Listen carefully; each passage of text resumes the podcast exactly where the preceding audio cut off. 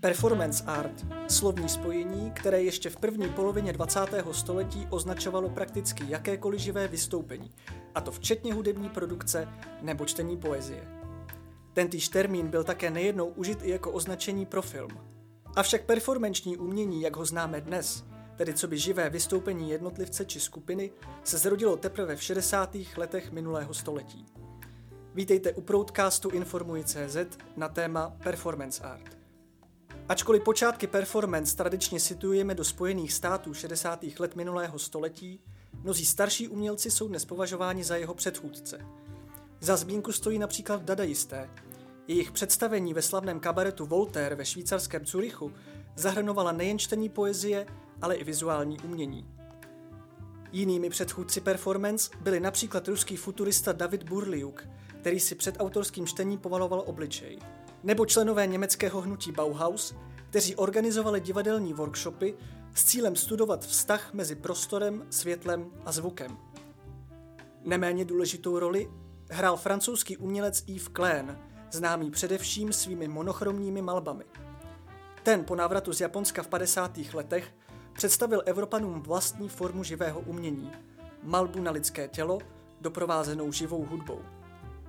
Spolu s Italem Pieroem Manzonim či německými umělci a členy hnutí Fluxus, Josefem Beuyssem a Wolfem Vostellem, tak patřil k průkopníkům performance v Evropě. Ve Spojených státech, kde skutečné performanční umění vzniklo, se hrála důležitou roli Black Mountain College v severní Karolíně, experimentální škola, kde vyučovali přední výtvarní umělci i básníci a kde docházelo, mimo jiné, k prolínání divadla a vizuálního umění. Performance se plně rozvinula v šedesátých letech, poznamenaných novými uměleckými formami. Čelnými představitelkami rané performance se staly dvě členky neodadaistického hnutí Fluxus. Japonská umělkyně Yoko Ono, jež se proslavila v roce devatenáct set šedesát šest londýnským představením Cut Piece, a Američanka Karole Šnémánová, pro kterou bylo hlavním prvkem tvorby vlastní nahé tělo. Významnou roli pak sehrálo v šedesátých a sedmdesátých letech feministické hnutí. Pro ně se performance stalo ideálním způsobem, jak poukázat na nesmyslnost společenských stereotypů. K nejvýznamnějším performerkám patří Američanky Linda Benglisová a Marta Roslerová či Rakušanka Waltraut Lehnerová, známá pod pseudonymem Valie Export.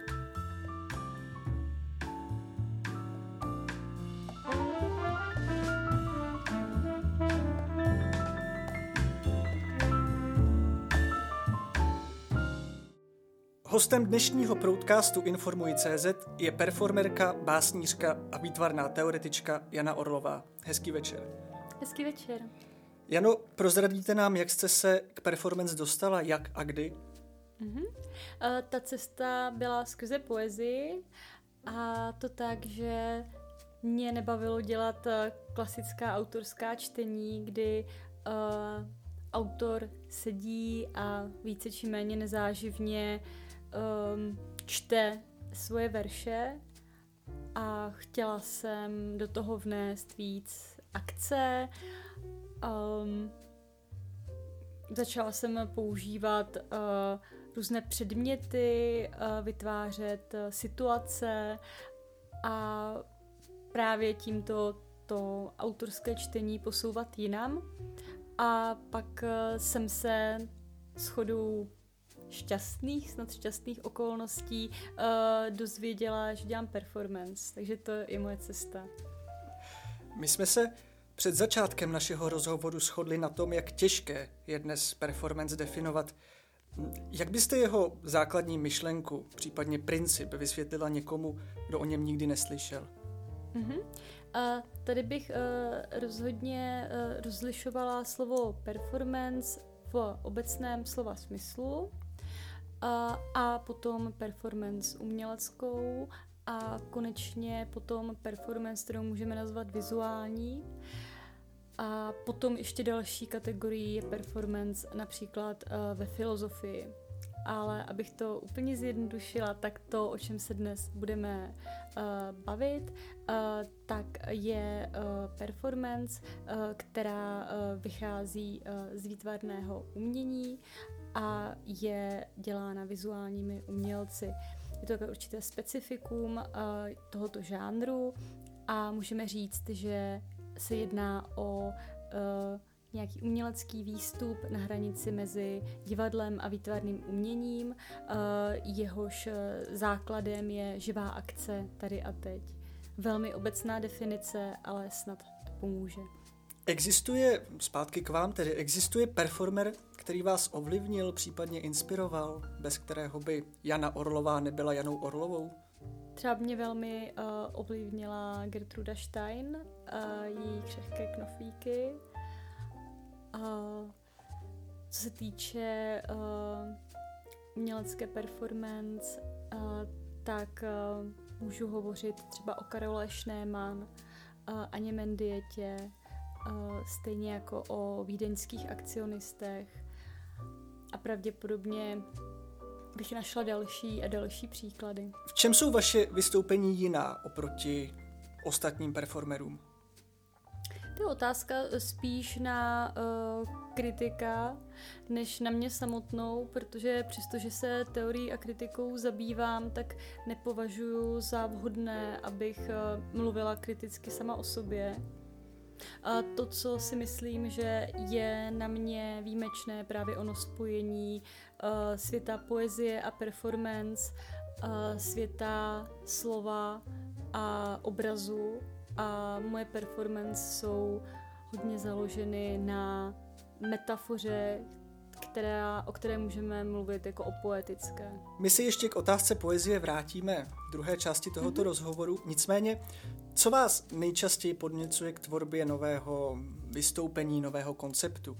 Hmm, to je otázka, která je složitější, možná než se zdá být. Uh, pro mě je to um, můj život a souhrn toho, co prožívám a čím se intelektuálně zabývám. Jak vůbec tvorba takového konceptu vypadá?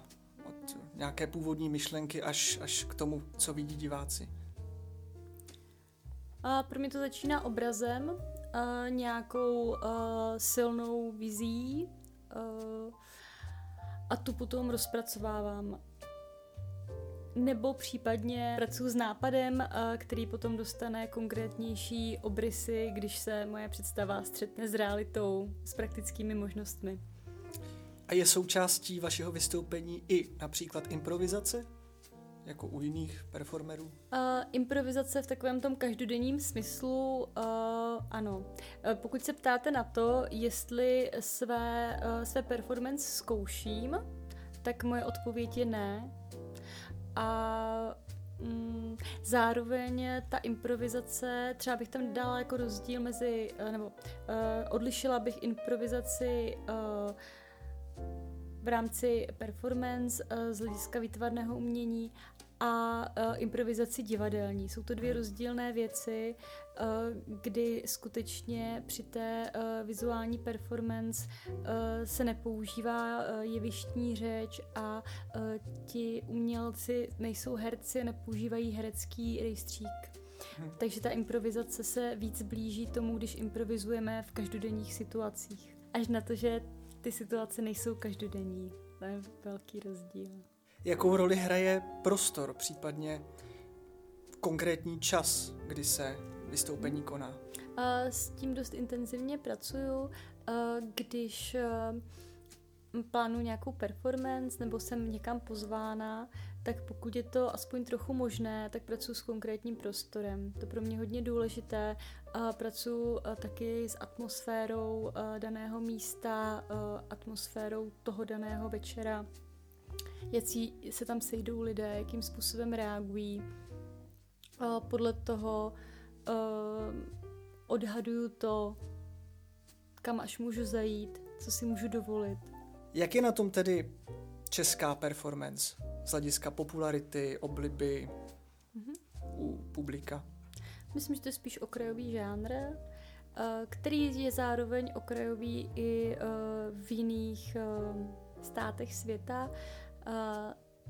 Zároveň, jak je tento druh performance postavený na vizualitě a ne například na mluveném slovu, tak je to žánr, který je opravdu široce srozumitelný, takže když například uh, vystupuju na festivalu um, v nějaké zemi, jejímuž jazyku vůbec nerozumím, tak to ničemu nevadí a ta komunita celosvětová drží poměrně hodně pohromadě a jsou tam určité hodnoty a uh, přístupy k tvorbě, které uh, jsou shodné, ať je ten umělec ze Švédska, z České republiky, z Ameriky, nehraje to roli. Naproti tomu, jakou roli hrají u performance moderní technologie v posledních letech? Uh-huh. Uh, záleží na konkrétním umělci nebo umělkyni. Uh, performance je médium, které je uh, sp- principu velmi uh, svobodné, co se týče využívání různých druhů mediality, uh, přejímá, nebo mixování různých žánrů, míšení žánrů, aby byla přesnější. Uh, je to velmi svobodné médium a každý konkrétní umělec má svůj specifický vztah k médiím a k medialitě. Takže to velmi, velmi, velmi záleží na konkrétním případu. Pokud bychom měli zůstat opravdu v obecné rovině, tak je na to těžké odpovědět.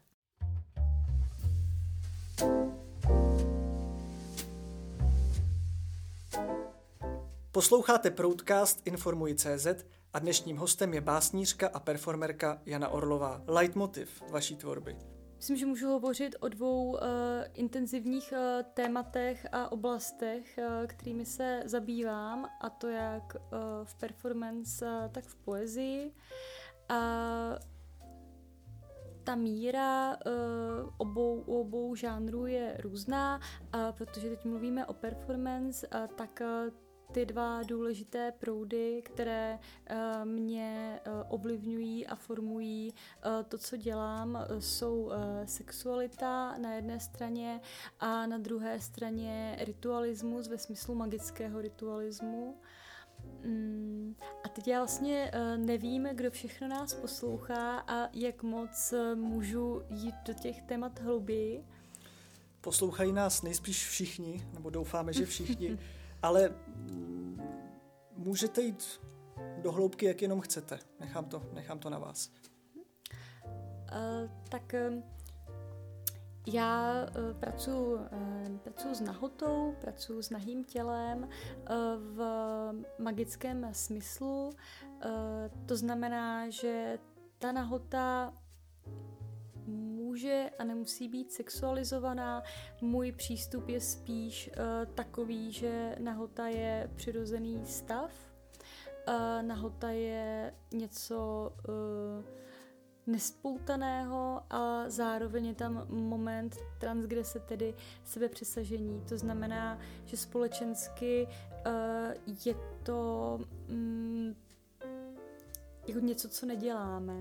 Nesvlékáme se jindy než v intimních situacích, kde jsme buď sami nebo s někým velmi blízkým, a ve chvíli, kdy je nahota použitá při, nějakém, při nějaké veřejné události, tak to pro mě má tady tu sílu, že to člověka donutí vyjít ze sebe, vyjít ze své Uh, sociální role, vyjít ze své hlavy a zaměřit se na to, co je skutečně důležité.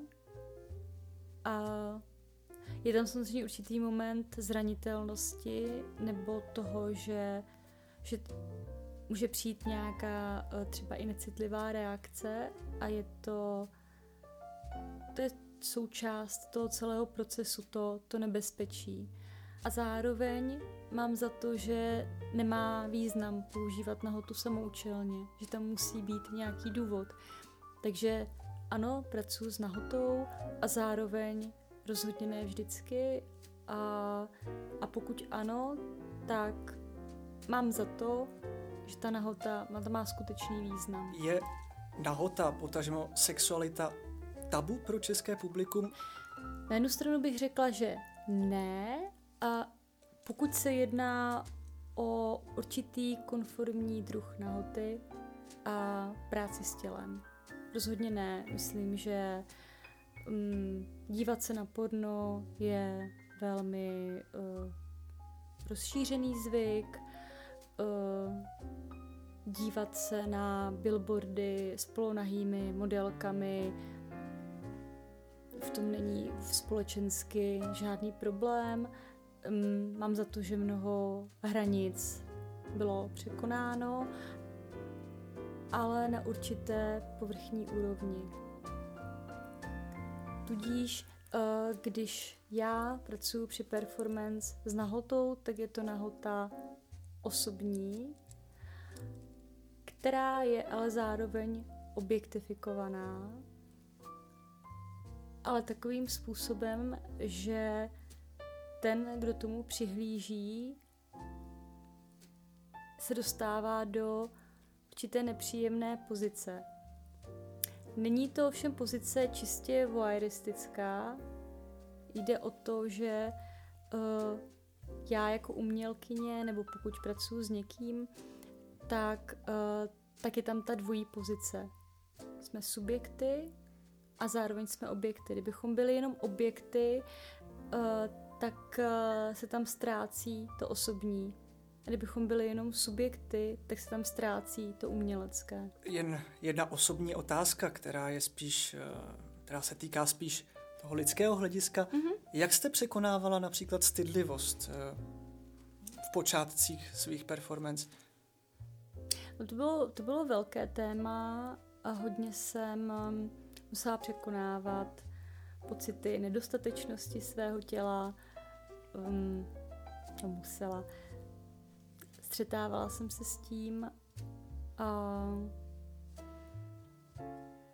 samozřejmě stud je něco, co nikdy úplně nezmizí a je to dobře, protože stud je jedna z věcí, která nás definuje jako lidské bytosti. A pro mě je zajímavé to překonat a jít za tu hranici. Vlastně samotné téma hranic uh, je pro moji tvorbu velmi podstatné. Dovolit si to říct, dovolit to udělat. A ačkoliv je to pro mě nějakým způsobem nepohodlné, uh, tak uh, v souladu například uh, s, teori- s teorií uh, erotismu Georgese Bataille, uh, kde mluví o transgresivní erotice, Tu, ten, ten výraz jsem už použila, uh, tak uh, tam jde o to, že sexualita, nahota, exces uh, jsou způsoby uh, duchovního rozvoje, prostředky duchovního rozvoje.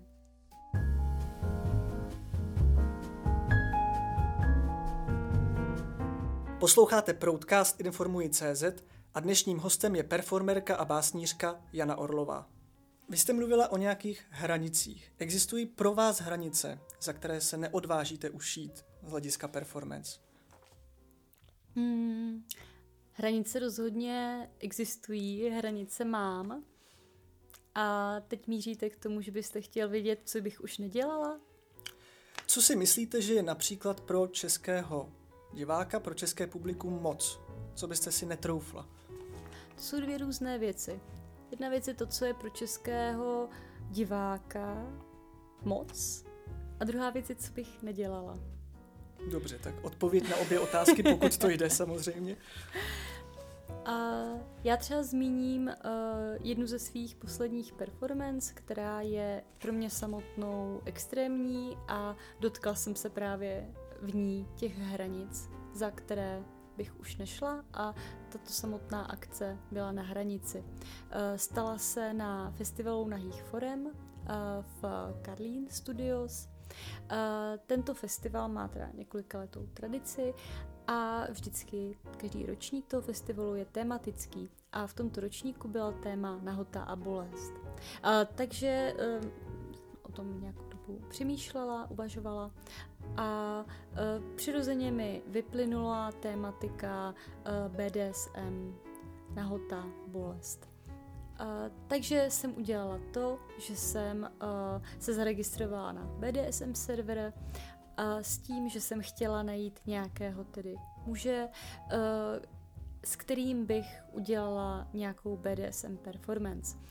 Moje původní idea byla, že by to bylo něco poměrně, pokud budu mluvit slovníkem bé dé es em community, soft. Takže nějaké, dejme tomu, lízání nohou nebo jaká jemná jako bolest, ale, nebo ponižování, ale tak nic až tak zvláštního. Ovšem, správci toho serveru, můj velmi, řekla bych, otevřený inzerát na toto téma, na společné vystoupení, vyhodnotili jako komerční nabídku, což neodpovídalo tomu mému záměru. Já sama tedy, pokud se jedná o to, o to finanční ohodnocení, tak je spíše symbolické, takže jako za komerční nabídku jsem to rozhodně nepovažovala. Ale nicméně, už jenom kvůli tomu, že jsem se tam zaregistrovala, zaregistrovala jsem se tam jako dominantní žena, tak jsem dostávala množství nabídek, ale možná to, že jsem se tam zaregistrovala jako dominantní žena, nebylo až tak důležité. Asi kdyby se zaregistrovala jako submisivní, tak je to totéž, ale dostávala jsem jednoduše mnoho nabídek do svého inboxu. A jedna z nich, a právě ve chvíli, kdy už jsem to chtěla vzdát a vymyslet něco jiného, tak jedna z těch nabídek byla, že tady ten muž měl rád fyzické násilí na svém pohlaví a zároveň byl exhibicionista. Takže když jsem mu navrhla, že bychom udělali veřejnou akci, tak souhlasil. Takže jsem si domluvila schůzku, přišla jsem tam a tak jsem nastíňovala své představy, které byly poměrně jako jemné. A tento muž řekl, že pro něho je uh, největší sexuální rozkoší například řezání skalpelem do penisu. A to byla pro mě věc, kterou, na kterou jsem se musela skutečně pozastavit a říct si, um, opravdu? Fakt jo? A musím přiznat, že jsem to udělala částečně proto, že jsem uh, sama sobě nechtěla přiznat, uh, že na to nemám. Takže, tam, takže to bylo pro mě jako překročení hranic a myslím si, že ale že bych dál opravdu nešla. Takže ta akce probíhala uh, tak, že uh, jsme tedy přišli v daný... Uh, danou uh, dobu na dané místo. Uh, on se svlékl a uh, já jsem mimo jiné mu do předkošky skalpelem vyřezala zkratku festivalu. K- tato akce byla uh, přenášena taky uh, živou kamerou, aby uh, byly vidět ty detaily, které jinak uh, by nebylo možné zachytit. A to třeba považuji za věc, která je extrémní a, a hraniční. Jak pro vás, tak pro publikum, myšleno. Přesně tak, jo. Zároveň, ano, to české publikum na něco takového nebylo připraveno a řekla bych, že je to správně, že to je dobře, že na to nebylo připraveno. Je součástí vaší performance i vaše poezie? Stává se to? Uh, občas ano a hodně jsem s tím experimentovala a mám takovou jako zkušenost, že uh, výtvarné publikum se velmi liší od toho literárního. Jsou skutečně dvě uh, různé skupiny lidí, které spojuje to, že jsou poměrně malé a semknuté, ano, ale co se týče uh, zájemců o poezii, tak uh, reagují na slovo. A to, co tam dělám, co performuji, to znamená předvádím živě na tom místě, tak se setkává spíš s nepochopením, nebo je to něco, na co oni zase nejsou zvyklí, protože uh, když se na to podíváme z hlediska zapojení smyslů, tak člověk, který se věnuje literatuře, je mentální typ. Hodně přemýšlí a prožívá mentálně emoční typ. Zatímco výtvarník je vizuální typ a zajímá ho to, co vidí a samozřejmě může mít jako svoje mentální, emoční schopnosti, ale důležitá je ta schopnost vidět. Uh, takže v tom případě, když já uh, dělám vlastně totožnou nebo podobně smíšenou akci ve výtvarném prostředí, tak tam zase ta poezie je jako navíc, nebo to porozumění poetické části je výrazně nižší. Vy jste mimo jiné i úspěšná básnířka, autorka dvou básnických sbírek. Mohli bychom vás požádat o krátkou ukázku z vaší tvorby? Uh, určitě, uh, budu ráda. Uh, myslím, že když už jsme tady rozebírali tady tu, uh, dejme tomu, sexuální uh, stránku mojí tvorby, což uh, zároveň chci říct, že to není to, to jediné, ale když... Uh, um, jsme si ji dnes vybrali, tak uh, bych ráda navázala uh, nějakou podobně sexuální básní. Myslím si, že sexuální motiv je třeba v mé poezii mnohem výraznější než v performance.